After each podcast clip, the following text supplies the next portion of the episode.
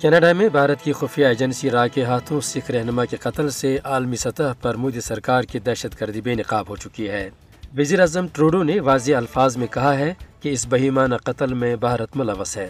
مشہور سکھ رہنما ہردیپ سنگھ نجر کے قتل سے اس امر کی تصدیق ہو چکی ہے کہ ہندو انتہا پسند مودی کی قیادت میں ہندوستان اب ایک بدماش ہندوتوا دہشت گرد ریاست بن چکی ہے۔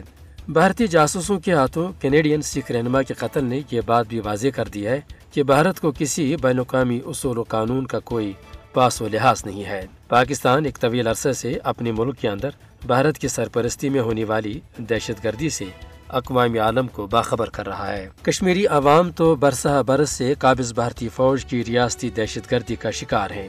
اس امر میں کوئی دو رائے نہیں کہ پاکستان کے اندر ہونے والی دہشت گردی کی مالی معاونت اور منصوبہ بندی بھارت سے کی جا رہی ہے۔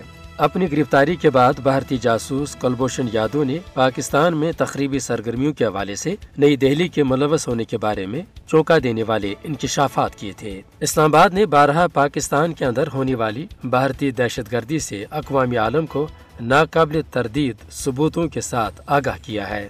مودی سرکار کے توسیع پسندانہ عزائم اور ہندوتوا ایجنڈا جنوبی ایشیا کی اس خطے کے لیے مسلسل عدم استحکام کا باعث بن رہا ہے، جبکہ کینیڈا میں ہردیپ سنگھ نجر کے قتل نے مودی سرکار کے زیر سایہ عالمی سطح پر کی جانے والی بھارتی دہشت گردی کو بھی بے نقاب کیا ہے کہ یہ ملک اب کسی اعتماد اور شراکت داری کے لائق نہیں ہے۔ بین الاقوامی برادری کو اب یہ سمجھنے میں زیادہ دیر نہیں کرنی چاہیے کہ آر ایس ایس کی حمایت یافتہ مودی حکومت پوری انسانیت کے لیے ایک خطرہ بن رہی ہے۔ اس سے پہلے کہ ہردیپ سنگھ نجر کی طرح دیگر انسانی جانوں کا بھی نقصان ہو، بھارت کو انصاف کے کٹہرے میں کھڑا کرنا چاہیے تاکہ ہندو انتہا پسندوں کی اس دہشت گردانہ ذہنیت سے اقوام عالم کو بچایا جا سکے۔